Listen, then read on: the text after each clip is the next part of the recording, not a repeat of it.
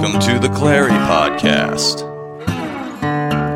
a division of Aaron Clarey LLC. Brought to you by AssholeConsulting.com. Aaron Clarey, Chairman and CEO.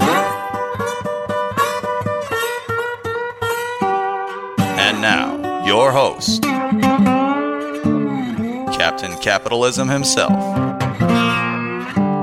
the world's only professional asshole, Aaron Clarey. Greetings and salutations. That's from the movie Cowboy Bebop. I know you guys think that Japanese anime is for the truly not cool nerds, but the weirdo nerds. And uh, there's some truth in that. I'd say you're about 70% right, 70% right. But if you're not of the millennial generation, if you're from Gen X when Japanese anime was first coming to America's shores, with Tranzor Z and Voltron, and yes, yes, my fine uneducated friends of the younger generations, Transformers, Japanese animation. And uh, yeah, for the most part, Japanese animation does indeed suck. It's very bad. Uh, I would not waste your time. It was just new. Like back in the 70s, you know, eh, not that we didn't like Bugs Bunny or that there wasn't genius to it, but Japanese animation was like the first kind of like real, you don't even want to say adult, just not gimmicky, comicky, cartoony type of anime. It was like, oh, this is serious stuff. People die here. You know, oh wow, that, that guy ain't coming back. Oh, his his his lion blew up.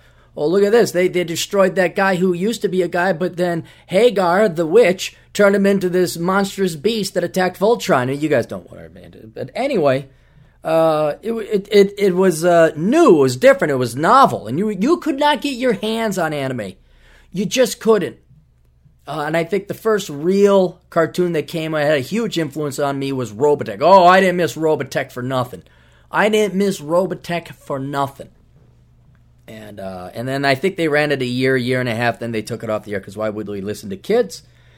And then like, hey, here's Adventure Time. Hey, hey, here's some. And then the, the the cartoons just went to pot. Oh, did the cartoons go to pot? And to the you know, I aged out of it at the same time too. I'm like, well, this isn't Bugs Bunny. But at that time, I was getting old enough and a little bit more mature to appreciate Bugs Bunny on a completely different level. But I don't even remember. I mean, what Captain Planet? Oh, that right there. That was the beginning. That was the beginning of the social justice warrior. That was the beginning where you could see the the proto SJWs start to try and indoctrinate the kids. Like, well, we already got them at the schools. I mean, isn't that enough? Isn't that enough to you socialists and Democrats out there that hate the children even though you claim to love them? Isn't that enough that you get them eight hours a day, nine months out of the year? You had you had to go and yeah, now you need their cartoons, you need their video games too. It's just sad, just sad that you can't exist. We cannot have art anymore, and by art I mean a very wide definition, be it actual artistic pieces over at a museum or something as simple as a comic book and the cartoons and video games and everything else, every form of media, everything in between. You you guys can't just let it. You can't make art. That's because most of you, I guess, ain't got no talent. You're fresh out of ideas. Oh, what? We got another Iron Man coming out, or not Iron Man? There's another Star Wars coming out. I, when does the milk run dry in that cow? You guys, it's it's two damning testaments and testimonies to all of the creative people, quote, creative people in the United States and the West today. One, you have no creativity, originality, or independent thought. You're simply taking stuff that has been in existence and, and, and at best, at best, re releasing it, rebooting it, or, or providing a sequel or whatever. That nothing new, nothing original. And then two, you guys lack any true artistic ability and talent because all you do is add your your your your socialism.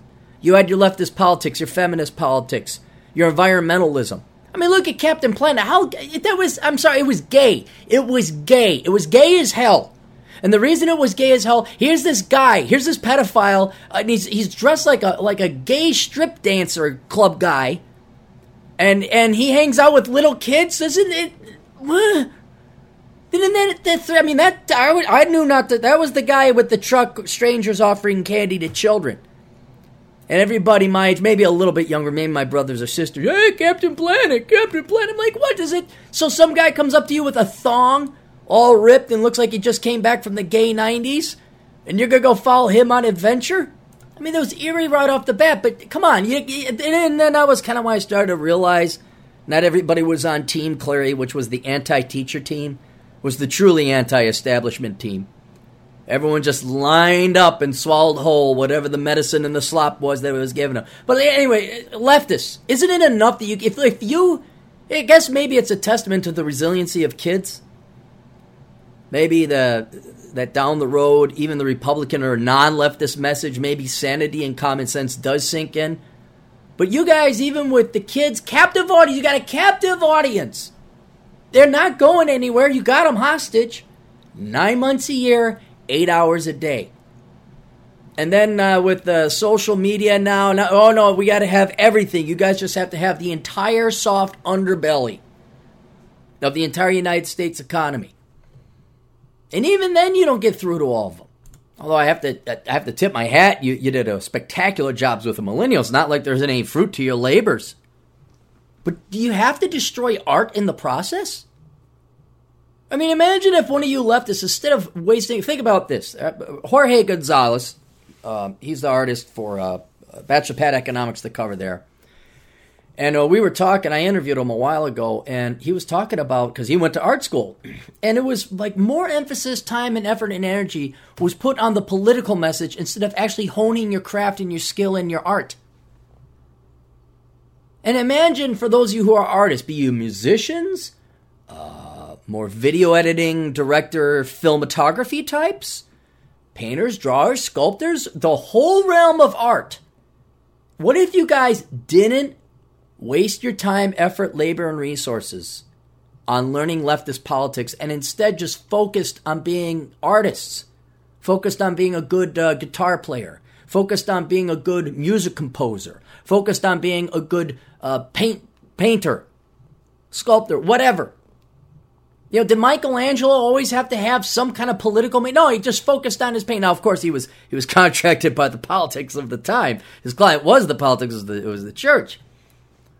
But I, I just try to think any artist, genuine artist back in the day, oh, they might have been influenced and inspired, but the centerpiece, the whole point and purpose of their art was not the message. It was like, look what I could do with my hands and my vision. I could create this thing that you could either hear, oh, we could even say food. Was that going to be next? Think about that. The left won't stop at anything, and, and the sheep are, are only more than fertile. They're more fertile than a than a Puerto Rican woman on welfare. I mean, whoa! It's not the curse free. It is the curse free podcast. I didn't say insult free or accuracy free. But is that? I mean, every every facet of society has been so fertile and receptive to leftist indoctrination. Is that what's going to come next? Because being a chef being a cook, that's an art. That is an art. Now, maybe not my level of cooking. That certainly is not an art. It's an abomination. But is that what's going to come next? Where, where, oh, I, I cooked and prepared this dish and I presented it to represent the oppression of the black people or the Hispanic people, whatever people I want to social justice warriorize today. Meanwhile, it tastes like utter crap.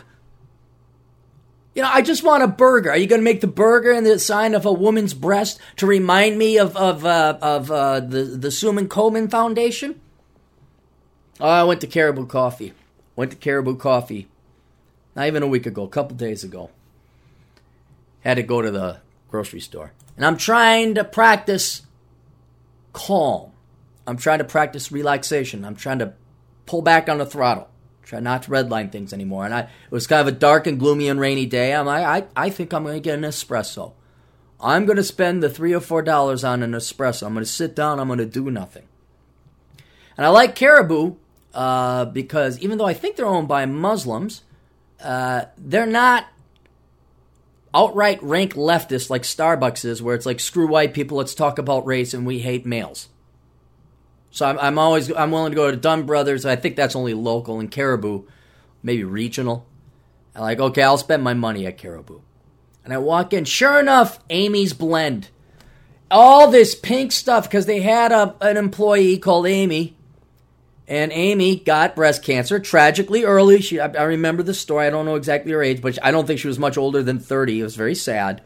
And then they did Amy's blend. And I'm like, okay, maybe the year or the following year after Amy passed away. Um, I understand. That's tragic. It's sad. You don't want to see anyone die that young. That's horrible. And I understand, okay, let's raise some money for breast cancer. Oh no! Oh no, they are milking her corpse. Amy has turned into dust. She has gone from ashes to ashes, dust to dust. And they are still milking her corpse. It's pink. It's Amy's blend, Amy's stories, Amy's books. I'm like, I just want a freaking coffee. I just want a freaking espresso. Let me let me tell you about the 80s, kids. Let me tell you about the 80s and the 70s. You could be a kid then. There was no politics being forced into every crevasse and nook and cranny. There wasn't a political agenda with Bugs Bunny. There wasn't, I mean, eh, what's our political agenda, G.I. Joe? Ah, it's to stop Cobra. That was about it. Why are we stopping Cobra? Here's the deep political plot. Okay, see if you can follow this. this is West Wing stuff. Because they're bad. they're evil, and we're the good guys. And we're going to go stop the bad guys. A team, A team. Not one. I, I bet you go through the entire script that the A team had been on. There's not one mention of Republican or Democrats or Libertarian or feminism. It's like, hey, we're the A team. What are we to do? Hey, if you could find us and you need our help, maybe you can hire the A team. And then it comes Hannibal some kind of crazy outfit. And then the, the lady, she was always the cute lady. She was always like the daughter of the farm rancher who was about to get pushed off his property by the evil real estate developers. And then she'd always been Face would get her in the end. Face would kiss her in the end. That's because he was called Face. Uh, but but Hannibal would be dressed up in a lizard outfit or something like, "Hey, congratulations, you hired the A team." All right, and why did you hire the A team? Because they were the good guys. And what were they going to do? The plot was they were going to stop the bad guys. Knight Rider, same thing. Phoenix Foundation, or was that was the Phoenix Foundation Knight Rider? Or was that MacGyver? Hang on, let's look that up. I want to be accurate. Hang on. Phoenix Foundation. Knight Rider. Oh, wait. It's coming up MacGyver and Knight Rider. Phoenix Foundation. Oh, it's MacGyver. Okay, it's MacGyver. I thought, but same thing. Same, same thing. Oh my gosh, there's a bad guy gonna do bad some. What are we gonna do? Let's go get the good guy, MacGyver. And with a piece of gum and a paperclip, he's gonna build an F 16 fighter plane. They'll blow him out of the sky. Knight Rider, Michael Knight. Michael? The, tar- the car talked. The car was good. Kit was good. Michael Knight was good. Ah, there'd be a secretary, but we were too young to really be turned on. I was like, ah, she cute. There's something about that lady. I wanted. Oh, hey, look, a talking car. Look at him go. Now, screw the girl. Oh, they were blissful times. You didn't care about girls. You're just like, oh man, he's gonna do the, he's gonna be the, the booster. He's gonna do the jump. Here goes B.A. Baracus. He's going to try. Oh, he's going to make the van jump. Ah, I'll show that curl trying to chase down Hannibal and those guys. And then who did Michael Knight fight against? He fought against the bad guy. There was no politics. When you went to Target, you know what was great about Target? There'd be toys.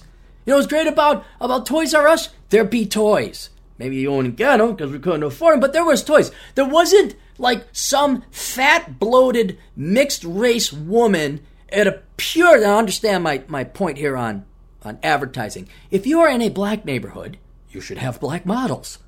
If you're in a white neighborhood, you should have white models. If you're in an Asian neighborhood, have Asian models. Every once in a while, sure, there's that one per. Okay, all right, that's fine. A little bit of variety, genuine diversity. But depending on the racial mix of your market, you might want to market to those people. Oh, no, no. Here we are in Whitey McWhite White of all you could ever white in Wisconsin. There's a town called Whitey, Wisconsin. Not really, but let's just go with it. And you could be a Target, which is one of the whitest corporations ever. And when you were a kid, you'd walk in, and predominantly, every once in a while, not, but that's all right, because you saw the occasional black guy. You saw you saw the occasional Latino woman. But for most, uh, those are white model. Oh no, now we gotta jam it down your throat. And you can't buy a cup of coffee, you can't get a soda, you can't go get gas, you can't go to any corporation or any place without some bleeping political message, some social justice warrior, always of the leftist stripe. We're trying to cure cancer. Let's stamp out poverty. Hey, donate a nickel to uh, nickels for Nicaragua. Oh, we're fighting this, we're fighting that. And now it's ruined. You cannot just exist without politics. Even the kid, look, fine, parents, adults, and you guys are the ones that brought it upon us. You're the ones that are forcing this down on everybody's throats. At least back in the day, you could turn off the television. That's it. Or you didn't have to read the newspaper. And then, for the most part, companies, corporations, and employers kind of like, yeah, you know what? Uh, you're here to work. We're here to make widgets. Uh, we sell to Democrats and Republicans, feminists, and people who don't hate men, uh, uh Latinos and whites and, and Hispanics. Well, yeah, you got money. We, we're selling to you. What do we sell? We sell paper. We sell probably the least political, most apolitical thing on the planet. We sell gas. We sell uh, we sell ice cream. And by gosh, if it didn't take Gen X uh, or you know proto social justice warriors with their first generation of worthless degrees to go and manage to fit politics into everything, so now you can't escape it. You can't escape it. I can't go down to the bleeping coffee store to get a bleeping espresso without having some kind of leftist bleeping message put in my face. I was thinking about taking pictures of all these, like, hey, do you want to round up a dollar firehouse sub? Would you like to round? No, I don't want to round up a dollar for the firemen. And I'm pro firemen. But you guys have budgets. Oh, you need safety equipment? Really? What fire department are they sending firemen into a burning building buck naked with a squirt gun? Always asking for money and donations and using leftist typically though not always leftist causes. If i if i see if i had a nickel for every time about some company we're going to do this for hunger. How long have we been doing stuff for hunger? How long do i got to see the african kid with flies on his face? You haven't solved it since the baby boomers and uh, the what's it called? What was their flagship product under kennedy you guys, oh, you guys thought you were going to save the world because you were idiots.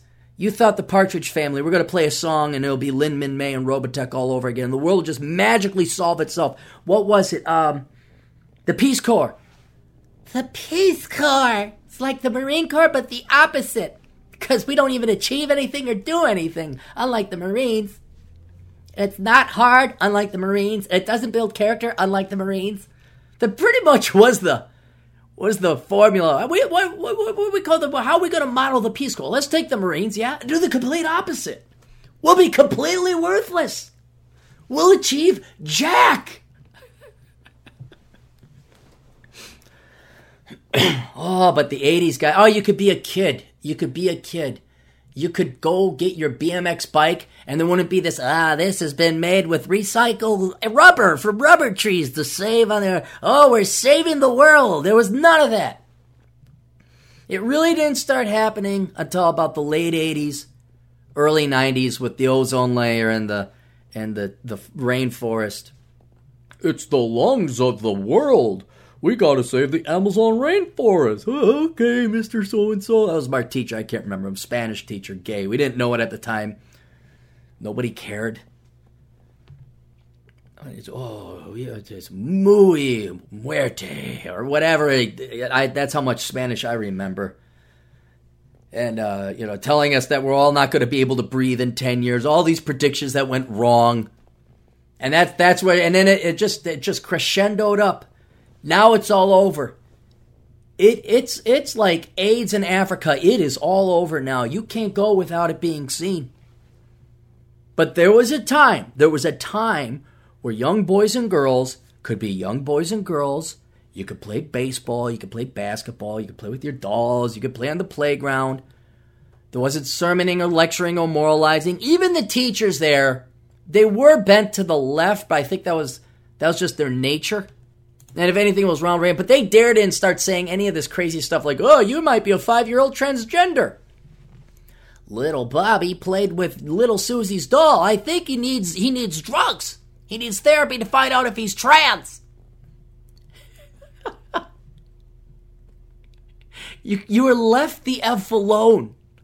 You were left alone to be yourself and just and that's one great thing. Oh man, and I I wish you kids had it. Well, no kid should be listening to this podcast.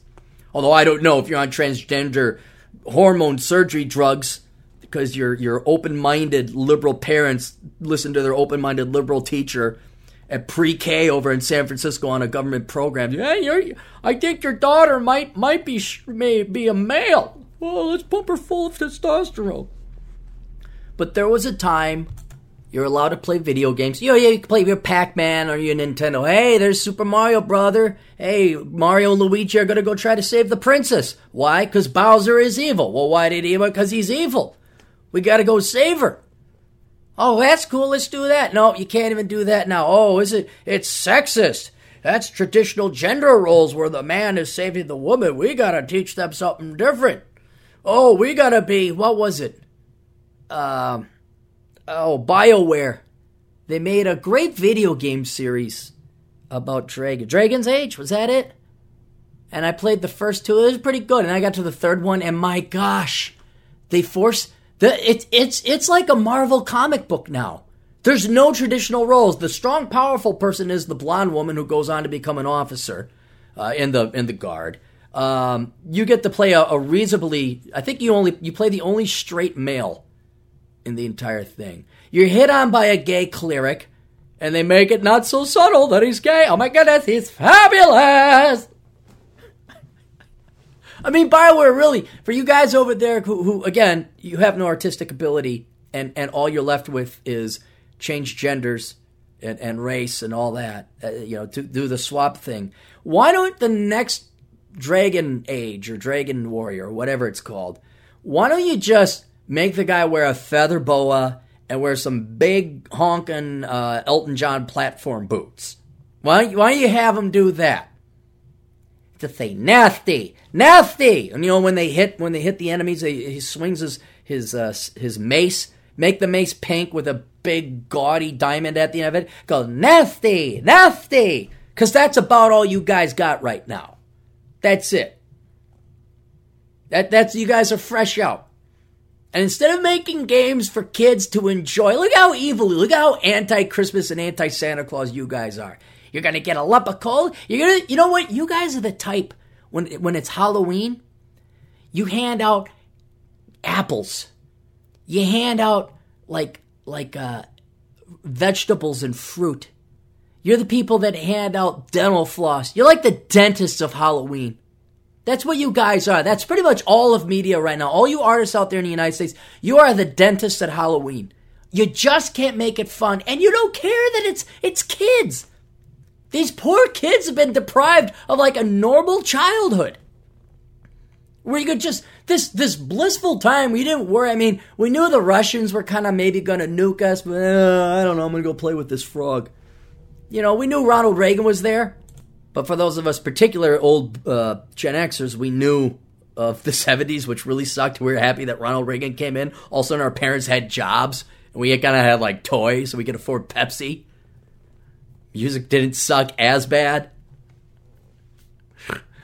Oh, and it was. It was wonderful. It was just wonderful. You got to go and play. You got to ride your bikes, and it was free of politics, free of worry. But boy, you you you scumbag. Like you don't see anyone from the right trying to influence kids because at least we we respect the sanctity and the innocence of childhood. You leftists oh my gosh you just you just view them as like like james wood said future democrat voters they're democrat larvae. They're just democrat eggs.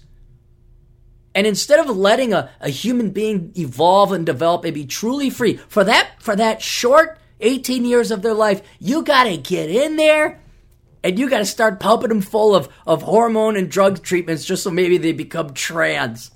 At, at five, at six. Don't see. I sleep well at night. I sleep okay. You could say I'm the most evil person, and the right wingers hate and all that. No, no, no. And, and we all know who the real evil people are. We all know based on actions. That is, we can at least appreciate the, the right of a kid to have a childhood free and void of politics right or left. Just kid, go go have fun. You don't want nothing to do with this. No, I I know if we intervened now, we took over the public schools and, and indoctrinated you uh, we'd get future votes. But you know what? I can't do that to you. I really can't do that to you. Now you you go have fun. You go play with that turtle. Yeah, you go play with that truck. And there's nothing wrong with you playing with that truck if you're a boy. And sweetheart, there's nothing wrong with you playing with that doll if you're a girl. You go do what it. You want to wear a dress, sweetheart? You absolutely go wear. Son, you want to wear a dress? Screw you. go play with the truck some more. Maybe that'd be a little nudging. Get out, of here. You go play with the truck. Here's a baseball. Go hit it with that funny looking stick. That's. oh, God. Let's. Uh, oh, I got to tell you a funny story. Last night, I've been getting great sleep. Been getting great sleep. Uh, and I, unfortunately, I like to say it's been unaided, uh, but it hasn't. Uh, I got sick and coughing, coughing, hacking, hacking, can't sleep. The coughing and hacking wakes you up, and you don't get sleep, then you just get sicker because your body don't get the rest of sleep. So I kind of broke down, and I said, "All right, I need Nyquil." I think the last time I got Nyquil, I must have been a kid. I don't even know if they had NyQuil when I was a kid. My mom gave me this nasty stuff. I'd always get sick when I was younger. Just give me this nasty stuff. And I can't remember if it worked or not. But anyway, I, so I go get the NyQuil.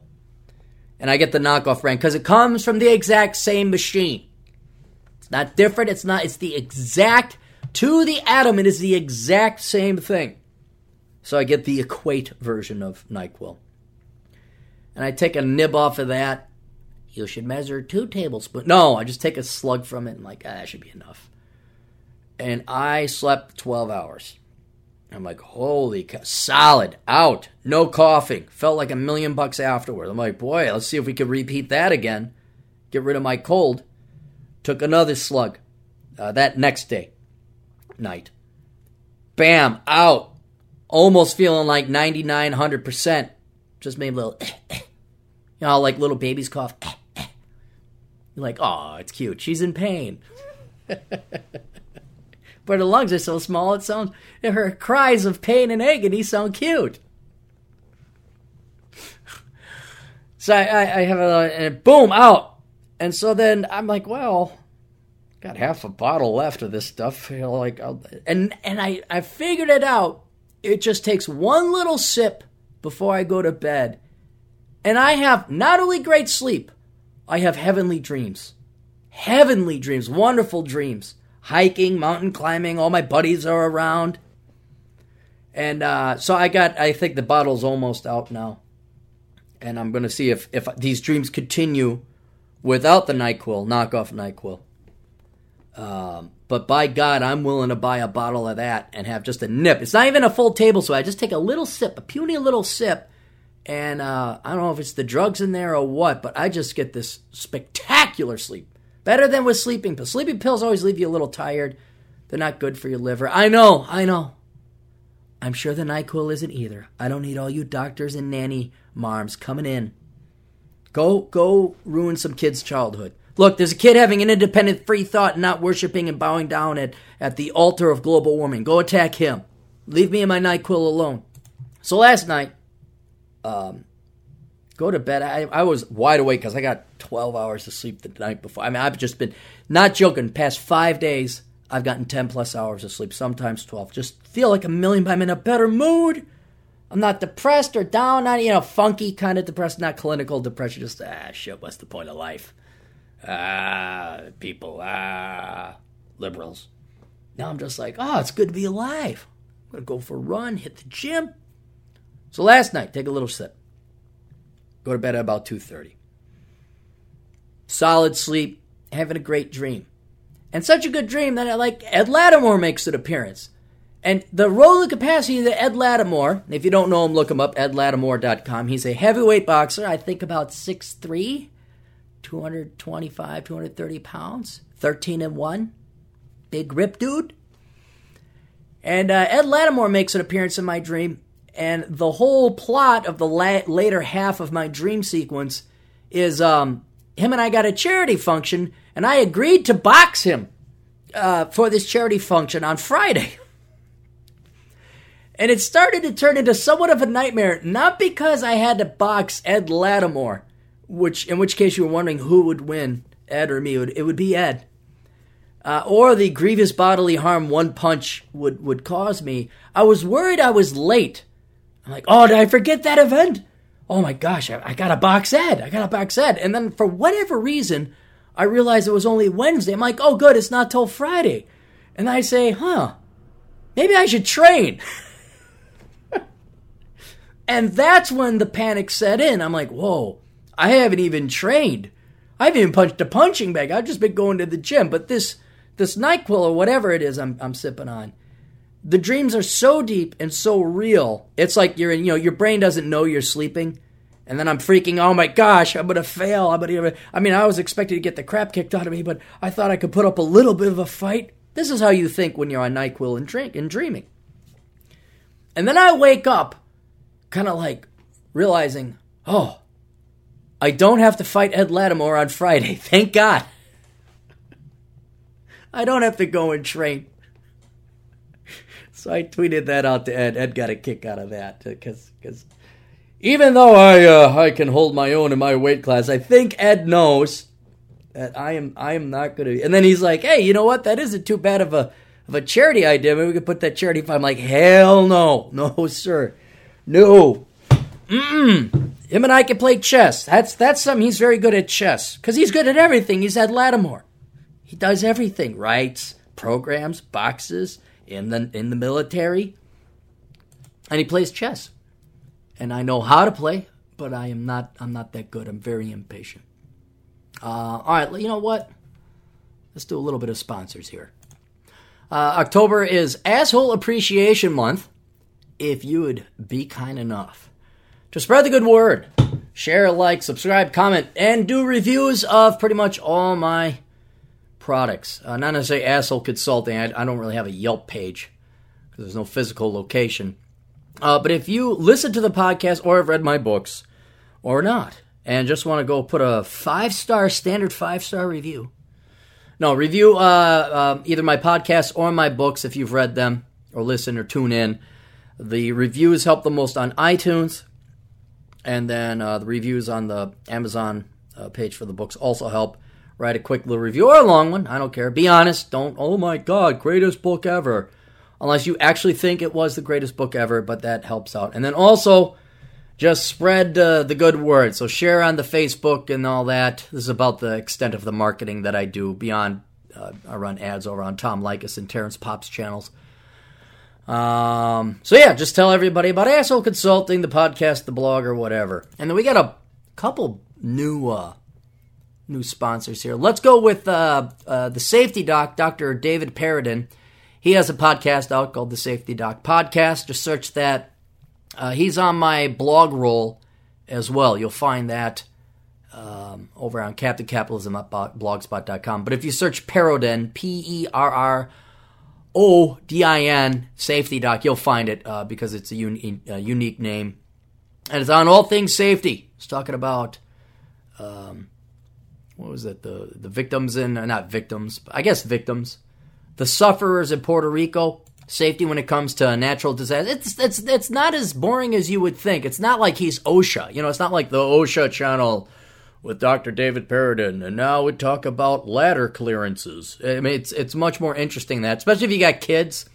Keep them away from uh, the pedos and uh, and Captain Planet. You know, like if if you tune into Dr. Perrodin, he'll make sure your kids aren't running off with somebody that looks like Captain Planet with his thong and his freaking blue hair mullet. Right, he'll he'll keep your kids safe from that. uh, then we also have the Hanging Chads. I was on their podcast not too long ago, and then um, I ended up walking six miles. I dropped my car off uh, down more towards the Mount of Mead. I uh, Atham looked that up. I was thinking, I could, I could, you know, have someone give me a ride. Uh, no, I'm gonna walk it. It's like seven point two miles.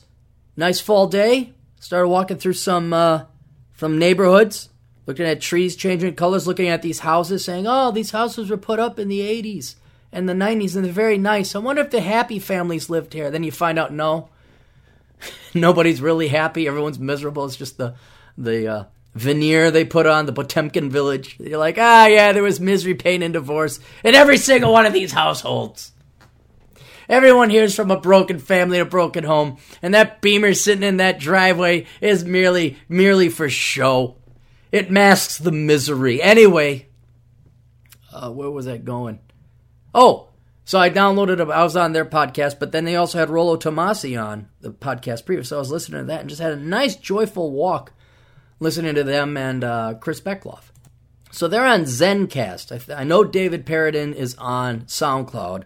These guys are on Zencast, and they do a darn good job. They they get they get uh, if you're getting Rollo in there, and Rollo's a, a damn fine interviewer or interviewee. Really interesting podcast. That one unto itself is real interesting. I hit it out of the park, I might say so myself. We had interesting conversation as well. I don't have my master's in, in uh, behavioral psychology like uh, some whiskey barons do, but that's all right. That's all right. I held my own with my measly little bachelor's. Thank you very much. Uh, but tune in to those guys, the Hanging Chads. Search the Hanging Chads podcast because there's also a band called the Hanging Chads. Uh, and then another new uh, sponsor, uh, David Barnett, over in Kanakistan. He runs a company called Business Buyer Advantage. So you want to go to businessbuyeradvantage.com. You say, well, why would I go there? Uh, for those of you who are looking to buy a business, instead of starting a business, which has all these startup costs and problems, a lot of you are interested in like turnkey, like you buy an already existing business, and you may be interested in that because a lot of businessmen and women are retiring. Uh, the baby boomers are kind of passing on, finally, passing on the productive means. and uh, you say, well, maybe I want to buy this franchise. Maybe I want to. Don't. Don't. Do not buy a company unless you talk to this man. And I'm not joking. I'm not saying it's because he paid me money. I'm, I'm saying because he paid me money, and it's true. When I started looking through his videos and his interviews and his articles, he, he has the whole thing uh, YouTube channel, blog, uh, but the main site is businessbuyeradvantage.com. He's got books, he's got training. It would be worth watching some of his videos because this man does know his stuff. And when we got to talking, um, I, I, I looked up his background. This guy knows his shtick. This guy has a lot of business experience, uh, being a business broker, business analyst. He's not just some slick haired dude. So, like, say, you want to get into the exciting world of flipping houses? Come with Jimmy McJim Jim over in Jim's California. Uh, I can't curse. Sheep flipping house project. Are you a sheeple? Come to Jimmy Jim's house flipping project. We're going to go to Santa Monica Rosa. Yeah, they're playing the the heavy bass with the violin. Hang on, let me see if I can't find that. This type of music, then you know it's Aaron, how do you know it's a scam? Hang on. If you hear this type of music, this is the type of scam. Let me turn this up. If I can find it now. Hang on, hang on. Bass with violin.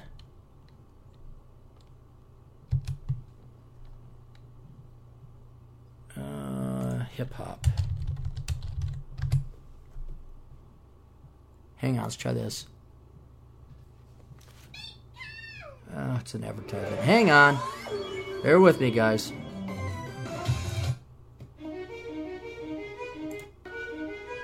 No, that's not it. Yeah, this is kind of like it. Yo, yo, yo, what's up? This is AC over in the AC neighborhood. Hey, oh, Laguna Beach, California.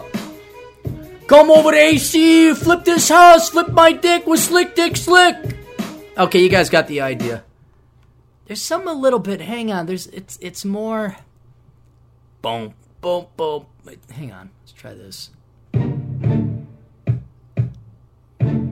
Well, no, that's the original. That's a real song.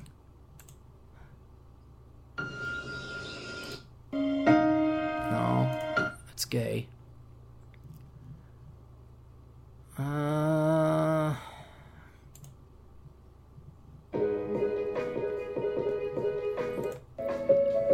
black. It's just two black guys playing a violin. That's not what I'm looking for.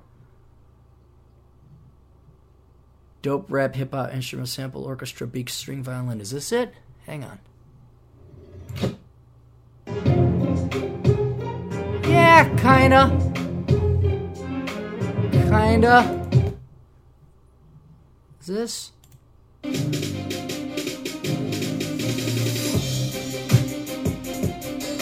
more Jason Borney. All right, you guys get the idea. Where was I? What was I talking about? Oh, Business Buyer Advantage. All right, so that's not him. That's not David.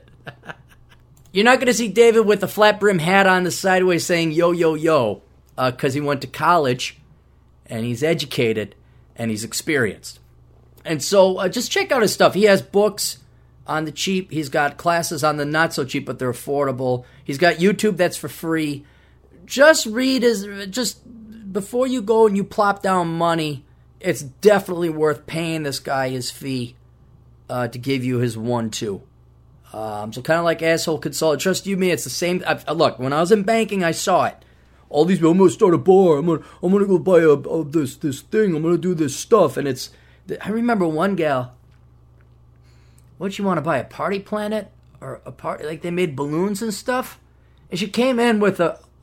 Uh, just in case you were wondering, what are the signs of a future Jack Welchian like business leader and entrepreneur? It's not when you come in with a piece, one piece of paper, and you wrote down your business plan, and it includes revenue, and it's a very flat, even number, and then expenses, and then profit, and there's three lines, and there's no other detail than that.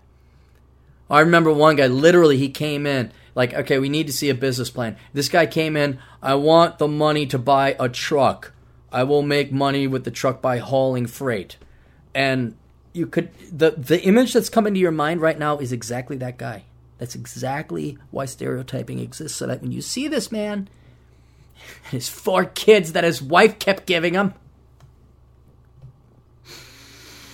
Oh, maybe there's just so much bad crap that happened in the past. That's why my brain automatically goes to the default of anger.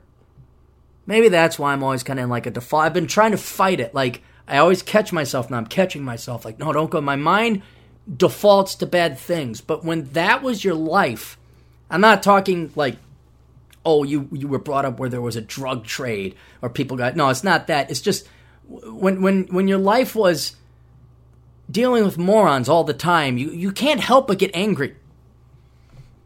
Anyway, getting back to businessbuyeradvantage.com, go talk to David.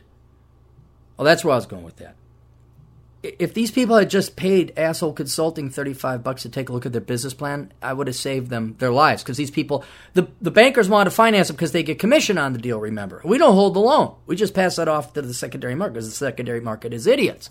But if they had paid me, you know, 35 bucks to whether that's a good business idea or not, or assuming you guys are a little bit smarter than those people, which you are, uh, there's a lot more to buying a business uh, than a good business plan. It's knowing like franchise. Like for example, David was pointing out, a lot of people who have franchises will sell them when the lease or the term of the franchise contract runs up because that's the point in time that the franchisor comes in and demands that you make all these leasehold improvements and improve the here's the new layout for your Taco Bells, here's the new layout for your Embers or your Perkins, and now you got to drop half a million dollars uh, that you weren't thinking about in the purchase price.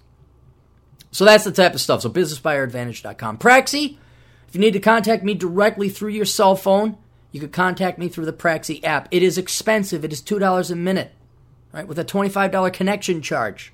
So make sure you got your question ready to go so we don't cost you a ton of money. Right? You download it on your phone either through the Google Play Store or the iPhone Store. And um, when you please plug in your headphones when you contact me because the number one problem is you have it up to your head and you're talking and then your cheek bumps the off button and then we got to reconnect all right? So download the praxi app if you need to get in contact with me emergency style or you're willing if you want to pay $2 a minute just to talk to me. It's happened. People i'm like okay that's fine. I'm running. I'll be doing something else. And listen we could we could chat for $2 a minute. The Clarey chat line for $2 a minute that's worse than the whores that they were charging back in the 90s on those 1 900 numbers, I think. I think I want to say it got up to like $5 a minute. There was some insane amount that they got up to. I never understood that. You're talking to this gal. How do you know? How do you know it's how do you know? How do you even know it's a it's a it's a girl? What if it's like the guy from Rush who sounds like a girl and for like 20 years I thought they had a female lead vocalist until someone says, "No, that's a guy." I'm like, "Oh, who?" Well, you know, like, oh, dude, it's like the same old old joke that she's a, that he's a girl. It's not funny, man. You could sing like that. It's like, no, no, I couldn't. nor would I want to. No, Baldoni can hit the falsetto notes, but he can also hit bass and baritone, I think. Is that the number of octaves you can hit? When you meet Matt, he has a very deep voice. It's not. He doesn't sound like Prince. Was it Prince? Was it Michael Jackson? Michael Jackson and Prince both sounded kind of. Mike Tyson like. He doesn't sound like Mike Tyson. If you're wondering if Matt Baldoni sounds like Mike Tyson, he does not. that was that was Michael Jackson. Michael Jackson from South Park. All right. Back to the sponsors. Uh, so download the Praxi app in case you got to contact me. Uh, nose hair trimmers. Have you bought your nose hairs trimmers today? No, you haven't. Well, go to Amazon.com. No, don't. Good Lord, don't go to Amazon.com. Go to my site, CaptainCapitalism.blogspot.com first. Then click on the Amazon banner, which will take you to the Amazon site. But then they will know you came from me. And any purchases, purchases you make during that shopping session, including nose hairs trimmers, I get a 7 to 6% commission or cut. You do not pay any extra. It's just a commission I get for sending traffic their direction. We have my books Reconnaissance Man, Black Man's Guide Out of Poverty, Bachelor Pad Economics, Worthless, Enjoy the Kind, Decline, Curse of the High IQ, and the last one, Poor Richard's Retirement. Poor Richard's Retirement is the most recent one. I strongly recommend. Here's, here's how to know. Should I buy this book, Aaron? Is it for me? Do you have $200,000 in savings right now for your retirement savings? If the answer is no, go get the book. If you're worried about not having enough saved up for retirement, you're like, I, I haven't saved up enough for retirement because I've been being pay, biz, been busy paying off my student loans. I've been busy uh, uh, working and, and paying off my house and my car loan. And you're all of a sudden you're in your 40s, you don't have look. If you're in your 40s, you don't have any money saved up in your 401k or IRA. You don't even have a 401k or IRA, or you have some pittance of an amount, and you know you ain't got. Get this book, okay? Get the book. The reason why is not because it's going to berate you or lecture you. Quite the opposite. It's going to explain to you why it's perfectly fine that you don't have that much saved up. It's going to show you how little you need to have saved up. And then it will go through the steps that you could save that much required to retire on 175000 a year per person in today's dollars. And that's it. So for, I don't know, 12 bucks, 9 bucks, it's an essay. It's short. I charge very little for it. Maybe I should charge more. Get that book. Should be a bestseller. Also, Reconnaissance Man. If you happen to be a younger man or woman and you, you have a choice, you could go to Asshole Consulting and you don't know what to do in life. You go, oh, I'm going to go to Asshole Consulting. You could pay me $35 for me to tell you what's in the book Reconnaissance Man. Or you could go and buy Reconnaissance Man and you can listen to it or read it. Ingest it however you want. I don't care. I got your money. All right? But everyone keep it's it's the irony and the paradox where I kept, you know, this is how Black Man's Guide Out of Poverty got written, is I, I keep my finger on the pulse, keep my tabs on the market. I noticed there was a lot of young black gentlemen who wanted to, they wanted to, you know, get out of poverty. So I wrote the book and it sold. I'm like, okay, there's demand, there's a market there. I kept getting questions. I don't know what to major in college. I, I don't know what to do after high school. I'm in college, but I don't like my degree. I'm like, hey, I'll come up with the solution. I can't, but no one bought it that no one bought it. I'm just like, I thought you guys would. And that, but then I, I get the same question over and over again. Hey, I got out of high school and I'm finishing my first semester. and college sucks. I don't. It's like, oh. I know everybody could be new. Everybody could be new. This first time they're tuning in. But what I do is I, am an asshole. I, I charge them and then I say, oh, and by the way, buy this book on top of it. Because I am evil. All right, so those two books, if you would kindly go get those, if they're of value for you. Uh, we got other people's books, Run Guts, Pull Cones, and Pushing Rubber Downhill by our favorite former Australian, now Dutch citizen, Adam Piggott. Uh, you can go to his site, Pushing Rubber Downhill. Uh, visit his site there. He has a blog and a podcast as well. So go to pushingrubberdownhill.com. You can buy his books, download his podcasts. Um, then what else? There's something else. He writes, he's got a blog too, but there's some, I can't remember. Kerry Lutz's Viral Podcasting. Rollo Tomassi's uh, uh, uh, mail. God damn it. I have the link. I should just write the title down. Positive masculinity, I think, is the is the title. But it, I have the, he has it on his URL as male positive masculinity. The rational male positive masculinity. Yeah, that's it. Um, like I said before, he was on with the Hanging Chads. Great uh, interview, by the way. So after this one, after this one, not before, not after this one, then you can go. Uh, but that's um, and just the topics of conversation they're talking about. It almost compels me to read it if I wasn't so darn busy doing my own stuff here. I need to go on a road trip that's not on a motorcycle, so I could just take in a bunch of audiobooks, binge w- listen to uh, O'Shea Jackson. Um, otherwise, I've just been sticking with like my three or four podcasts I normally listen to. Speak of other books, books by Marcus Brown. Another book, Niggas Ain't Gone Read. Not niggers, niggas ain't gone. Not going to, not gonna, gone. G O N read. He said, Oh my god, is that racist? No, it's not. Actually, it's a very blunt, direct book. It's basically the book of woke for black people. Uh, black people. Written by Marcus Brown, who happens to be black, and so take your accusations of racism and go her. Hey, look, there's some kids having fun without you interrupting them and lecturing them about positive female, feminine, short hair, uh, transgendered sexual identity. I don't think they know the term sapiosexual. You better go tell them, inform them. Look, they're about to have fun and not worry about global warming. Quick, go ruin their lives. And then Glorious Carl's book, uh, Trade the Ratio. This is for anyone who is either a beginning or a beginner investor to precious metals or for those of you who happen to already have precious metals but would like to start trading. First couple of chapters are basically the argument and case for economic and politically why you would want to invest in precious metals. For those of you already intricately familiar with national debts, inflation, uh, world reserve currency, Obama, Bush, uh, and, and, Economics 101, you don't need to read those first couple of chapters. But for those of you who might want to uh, start making money, because holding precious metals doesn't make you money. It just it's money. They don't poop out little silver dimes or anything like that. But if you wanted to trade it, and of course there's always a risk you lose money, uh, you might want to read the later half of his book, uh, and that would be Trade the Ratio, available paperback and Kindle. And that gives through it's like a trading technique that he used and retroactively applied that would result in profit. I I want to do it. I just don't have the time. I just really don't. But for you gold bugs and silver bugs out there um, that do, you know, kind of the cryptocurrency type of guys, you could do the same thing, I guess, with Bitcoin and Ethereum. That's another way you could do it, but it's trade ratio available at Amazon.com. Now, listen, man, I like the news. You guys like the news?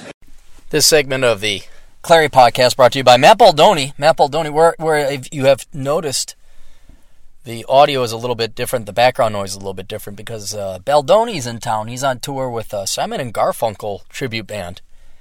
And he's like, "Hey, I'm gonna be in St. Paul." Like, ah, okay, I'll come pick you up. And um, I grabbed my laptop, and he, he he had a schedule. Well, like there'll be a two hour gap where I'll be able to just do my do my podcast, and then um, and this is the only reason I'm talking about. it. He's like, "Hey, mind if we change the schedule? Pick me up sooner than later." I'm like, "Okay, yeah, I'll come out." And I find out that because of the union, there's a union in uh, in the theater or the music industry, the stage production. I think the great one would probably know about this better than I do. And I've heard listening to Bill Burr about the the finicky, picky, petty, anal retentive requirements that unions have. Like, oh, we need even even Penn has talked about this. I think it's also why they don't perform in New York that much, where they've become so demanding and so petty with their demands that you at minimum have to have like let's say you only need two stagehands. No, you got to have twelve, and this and that. And so now a lot of people are saying, forget it. We're just not going to tour New York, New Jersey, or all uh, any uh, any of these other crap holes that you know where the union oh we got to do you stick it to you know still clinging on to like it's 1969 and and Bart Starr is the quarterback for the Green Bay Packers. So um, I and I don't participate in the music or theater world, but then he says, yeah, I got to come here, and he got yelled at because he's just he moved a chair. He moved the chair probably so he could bring his guitar somewhere. And sure enough, the the the union guy comes. Oh, wait a minute, wait a minute! You can't. You have to stop that immediately. It's like, what? He's like, you gotta, use it. and then because of, of, some kind of other schedule thing, like the guys had to test their sound equipment, something. The band had to do something. They had to test their sound equipment or something like that. and they said, okay, we're gonna we're gonna grab a bite to eat, and that didn't jive with whatever anal retentive uh, union rules there were. They say, okay, we have to take a that's what was a meal penalty. I looked at him and I said, what the hell is a meal penalty? He says, I don't know. and, and you union people, you you union people wonder why the jobs went overseas, or what could you, how how what are you, California regulators? What are you? How far up somebody's ass do you have to be with all your petty? Can't you just go and get the work done, get her done? Can't they just give what? The idea of hey, let's hustle, let's get it done, go, go, go. I mean, how sad and petty is your life and your career that you got to nitpick and wedge in three times the amount of labor than is necessary? you got to get a, a, meal penalty. How sad and pathetic is your union and your job, and how unnecessary that you got a concept like a meal penalty? I mean, I remember when I was younger working actual physical labor, you know, like, oh yeah, I appreciate my 15 minute break. You need it. You need it. But there'd be times like, ah, we don't got this. This is in the production assembly. We used to work at a greenhouse plant. They'd make uh, all those plants you see like at the grocery store. That was made by a company that I used to work for a long, not not nationally but locally. There, there's usually a large industrial greenhouse somewhere with machinery and equipment. I worked at, God, seventh, eighth grade. I say, "Oh, we got this already assembled and in production. Let's get let's just get that done because it's more efficient, it's logical, and then we'll take our 15 minute break." Oh no, not you, not you, mature baby boomer clinger on 1969 Brett, Favre, not Brett Favre, Bart Starr, Green Bay Packers quarterback uh, union members. Oh no, you gonna we're gonna get the union back. They took our jobs. Honest I just it's enough to give a dog's ass heartburn. No reason, no reason to hide. No, no, and, and I used to have like this soft spot for for you know the blue collar Democrat. Yeah, they work hard, mechanics, teamsters. Was like, yeah, okay, tradesmen. There's some honor and respect in that. But when you become precious little prima donnas, we need we need a we need a what was it? A meal penalty? A meal penalty. Oh, screw you guys. That's where you lose me. That's where you you you you blue collar uh, Democrats lose me. I mean, who wants to hire you? I mean, what's what's the choice? Am I going to hire a minority who's going to sue me for racial discrimination, a social justice warrior female who's going to sue me for sexual harassment, or a union member is just going to drag their ass on every little uh, uh, burr and corner, forget it. I'm going to go overseas to China. I'm not setting up my plant here. Oh, heaven help Amazon if they, they got their five billion dollar uh, facility they wanna they wanna build somewhere. Heaven help you if you come here in the United States and they're actually unionized. All right, we gotta do some news. I promise I do. And there's some good news. I don't know if I got enough time for it because I gotta go pick up Matt Baldoni because the union guys, oh, we got our meal, our meal penalties. This was sent from uh, one of our baby boomer agents in the field, and there are good baby boomers. There's good people in every group. I'm sure there were okay Nazis as well. I'm big sure there's there are probably some good, honest, hardworking communists. It just, uh, you know, so don't think I hate everybody. From Zero Hedge, Homie Depot, that's Home Depot, panics over millennials forced to host tutorials on using tape measures hammering nails.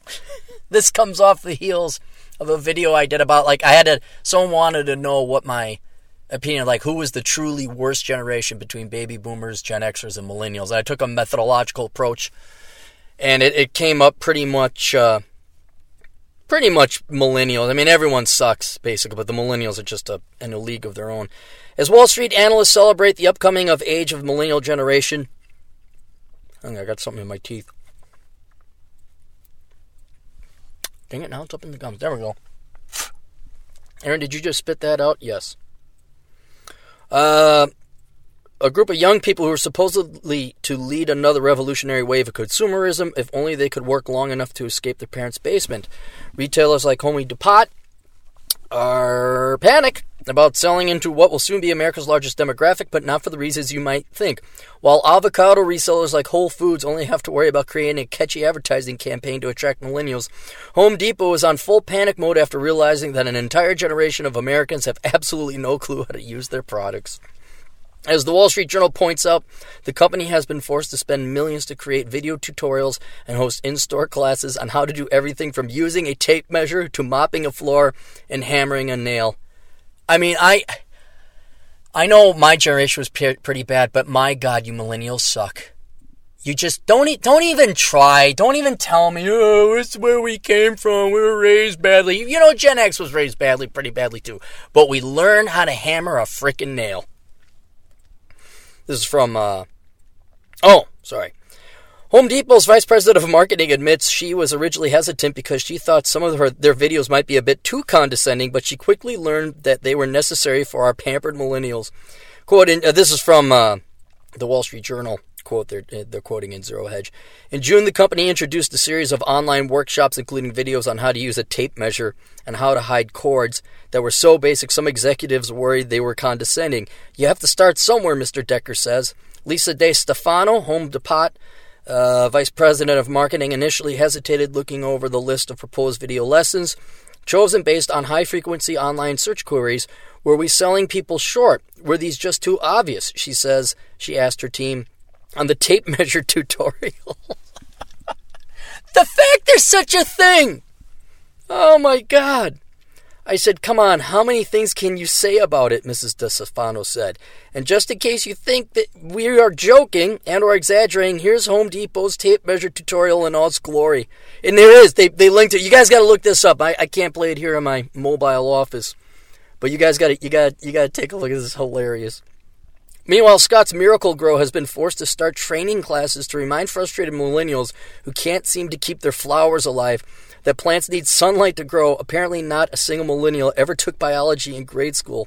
Commenting on the tutorials, a defeated vice president of corporate affairs, Jim King, admitted these are simple things we we wouldn't have really thought to do or needed to do 15 to 20 years ago. Sorry, Mr. King, this is your life now. This is why I say the millennials are a wasted crop. You are a wasted crop of humans. You're just a wasted crop of humans. I know, no, I, I know you guys who listen and you guys aren't a wasted crop. But your peers, your generation is a wasted crop. I, honest to God, I mean, what, what, really, really, if if the trend continues, what, what are we going to have to do? Teach Gen Z how to wipe their own ass? It, this is from the Wall Street Journal. The Scotts Miracle-Gro Company has started offering gardening lessons to young homeowners that offer basic tips. Really, really basic, like making sure sunlight can reach plants. Quote, these are simple things we wouldn't have to really thought to do or needed to do 15 to 20 years ago, says Jim King, Senior Vice President of Corporate Affairs for Scotts. They're requoting it. But this is a group who may not have grown up putting their hands in the dirt, growing their vegetable garden in mom and dad's backyard. How do you not know this, though? They grew up playing soccer, having dance recitals, and playing Xbox. I, I don't care how much video games, Atari or Nintendo I played. I knew that plants needed the sun to grow. They probably didn't spend uh, spend much time in the yard as their predecessors or the predecessors' predecessors. Companies such as Scotts, Home Depot Incorporated, Procter and Gamble, blah blah blah blah blah, are hosting classes and online tutorials to teach such basic, basic things as how to mow the the lawn Use a tape measure, mop a floor, hammer a nail, and pick a paint color. Unfortunately, at least for the Home Depots of the world, millennials now represent the largest demographic in America, with 4.75 million 26 year olds roaming the streets of New York, San Francisco, Los Angeles without a clue as to how you use a tape measure. I'm, uh, I'm now starting to wonder if it's this hard, if these are problems. I, I'm sorry, my mind went here. What about female hygiene? I'm I'm not joking. What if there's the whole tampon thing, which is where the dark mind go. Like mom and dad didn't bother raising and telling, you know, junior and, and juniorette about the birds and the bees. But what about birth control? Like, what if if you guys haven't taught? If your kids are so dumb they don't know that trees need sun to grow, is there going to be a, a, a spate of illegitimate birth. Well, I guess there already is. 40% of kids are born out of wedlock, but accidental. Accidental. Like, oops, I didn't know. And there would be teen births. But teen births are down. So something as complicated as sex can be understood by millennials. But watering trees and plants, that's that's too complicated. I don't know. I just, I, I, the ramifications for having a generation this stupid and this ignorant are horrible. They're just horrible. Um, the biggest sale age cohort today in the United States is 26 year olds, who number 4.8 million, according to Torsten Slok, chief international economist for Deutsche Bank. People 25, 26, and 24 fall close behind in that order. Many are on the verge of life defining moments such as choosing a career, buying a house, and having children. Millennials as a whole are America's latest demographic bubble, overtaking the baby boomer generation, and like them, transferring popular culture, retailing media, and lifestyles. They make up about 42% of all home buyers today, 71% of all first time home buyers, according to the Zillow Group, 86%, blah, blah, blah. Oh, God, more? While we have our doubts that it will save their business, retailers like JCPenney and West Elm are trying to adapt to the millennial generation by offering basic in home services like installing televisions or hanging wall art. JC Penney says the group is willing to hire other projects. The retailer has pushed into home services including furnace and air conditioning repair, water treatment systems and bathroom renovations and expanded its window covering installation. They're much more of a do it for me type of customer than do it yourself customer says Joe McFarland, executive vice, vice president of JC Penney stores. You don't need a ladder or a power drill. You don't Come on.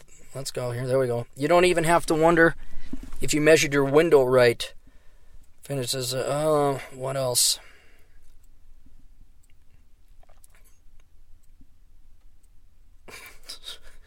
All that said is great. You can't make it up.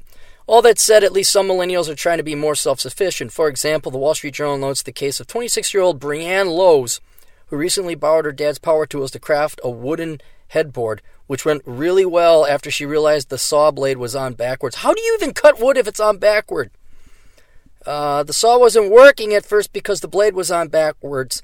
That was embarrassing, says Miss Lowe's. Congrats, Brienne. Really great job, really. So that was that. What was it? Was it the great one, or was it? It was the great one. He was telling the story about a friend of his who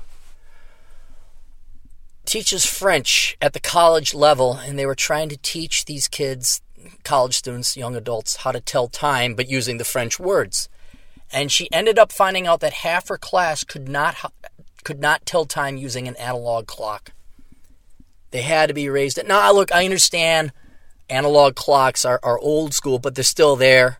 You still tell time with them. What's a watch? You don't need the numbers spelled out for you. We had digital watches in our days too, but we learned to tell time with a with a clock. And half half her college.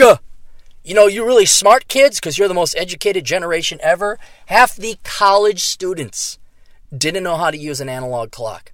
And this is not some ding ding, here comes the bleep mobile El Crapo school. This is Colorado State University, an accredited college. And she had to spend like most of the class teaching these kids how to use a regular clock. Don't, don't and see, you know, if it was one or two idiot kids, all right, I understand.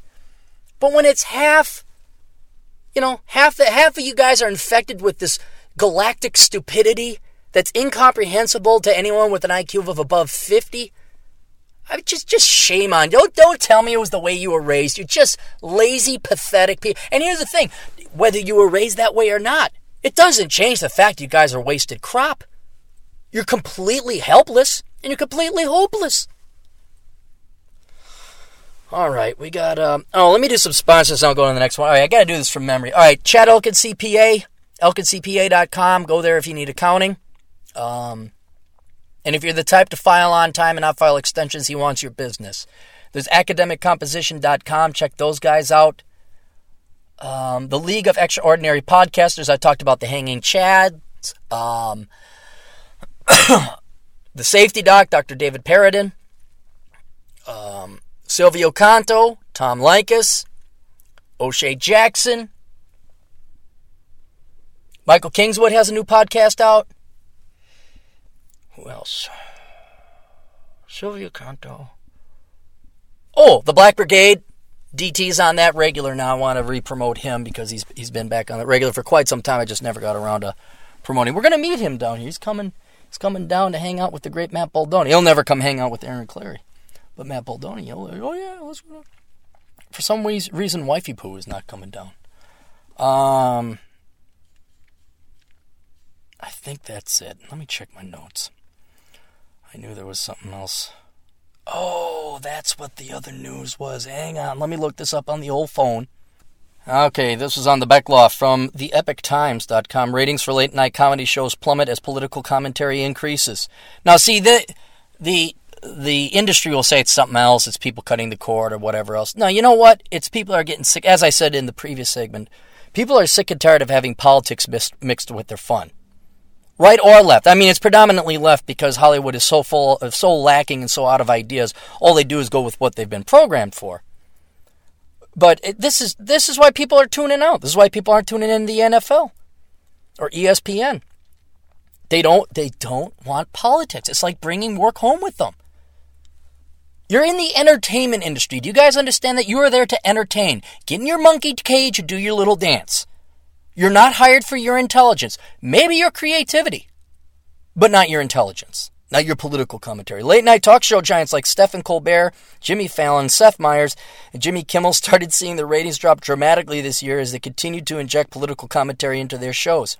People are going to say correlation is not causation. I'm going to say it is in this place.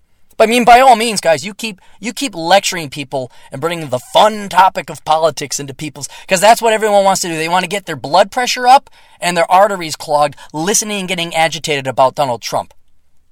And what what it is, I bet you there's even leftists who are like sick and tired of hearing you rant and rave. It's 11 p.m. They want to get some good sleep. They're probably tuning out because they want to just go to bed and not be angry about Donald Trump. And you guys get there, you go fan up the flames a little bit more. They're sick of it. The, the comedians have all one thing in common their anti Trump rhetoric. Yeah, see, you can't even go something different. It's always got to be about Trump. Dude, I don't even jerk off to, to internet porn anywhere near as what you guys do to, to hating on Donald Trump. Uh, their anti Trump rhetoric after promoting their personal political views to their audience and making fun of the president, Donald Trump, at nonstop pace. The late night viewership of these comedians on ABC, CBS, and NBC last week barely made 8 million viewers combined. According to Deadline.com, the numbers have dropped quite a bit when compared to previous ratings. The Washington Examiner pointed out in the past, former NBC late night host Jay Leno was bringing in 6 million viewers just on his own show. And you got a captive audience like that. You don't want to be on the internet leaning over your chair. This is something you throw on, hit the button, turn off the button, and go to bed. NBC's The Tonight Show, starring Jimmy Fallon, logged 2.5 million viewers. Wow. Less than half during premiere week, and ABC's Jimmy Kimmel Live garnered 2.3 million on Friday. Colbert, with the help of Jerry Seinfeld, logged in 3.24 million viewers. Are you old Gen Xers still thinking that's the news? According to Deadline.com, while technological developments have pushed many millennials to watch less television, the numbers still don't add up. The viewership of Sean Hannity, a host on Fox News, and Rachel Maddow at MSNBC continue to bring in more viewers, even if they don't tell as many jokes. According to Politico, Hannity averaged 3.5 million viewers in the last week of September, while Maddow got 2.65 million in the same time slot. Yeah, but see, they're on during the daytime. That I can understand when you're awake. Oh, what's going on in the news? And I want to be told my version of the news. So I'm going to listen to Hannity or Maddow. But that's during the daytime, not when you want to calm down and go to sleep and be entertained.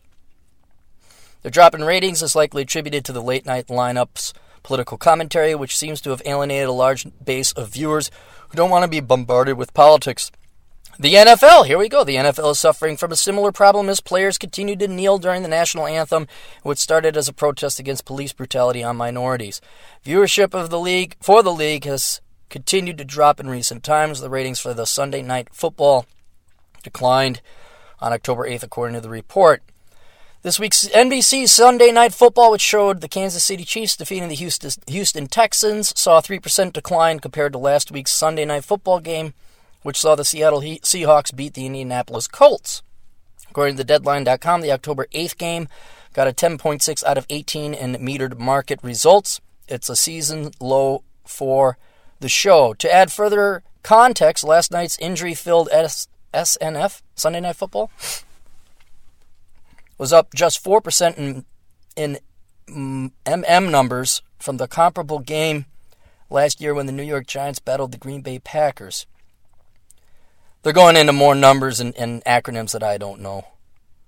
So I don't know if it, yeah, it's not going to, I'd have to study it. Anyway, ratings are down. Who knew that? when you shove politics in kids' face for 17 years, K through college, then they got to go to work as adults, then you bombard them with more politics, either during the daytime on social media or in the regular evening news, and then all the way to the nighttime. You know, the entertainment shows and, and your movies and your cartoons and your comic books and your television show. I mean, what, do you think maybe there's going to be some upchuck? Think maybe they've had their fill? I know, I know you guys in Hollywood in the entertainment industry, you have no other ideas except vagina. White men bad. Donald Trump is Hitler. I know that's that's boy, you're scraping the bottom of the barrel there, huh? That's all we got. That's what's left on the menu. That's why I like Bill Burr and like genuine comedians that they, they just you know I know you got all of his problems. Bill Cosby could make anything funny. You know, go karts. He made that funny. Baby coach wheels. I mean, he can make anything funny. But no, no, you guys. That's that's what that's what you guys are. Uh, you're only capable of is is imbuing politics into everything. All right, that's it for the Clarey podcast. I'm gonna go save this, upload it, combine everything, boodity bobbity boo, and hopefully through the internets of digital technology have this up and loaded from my car in the Mississippi River Valley outside of St. Paul. We'll see you guys later. Toodles.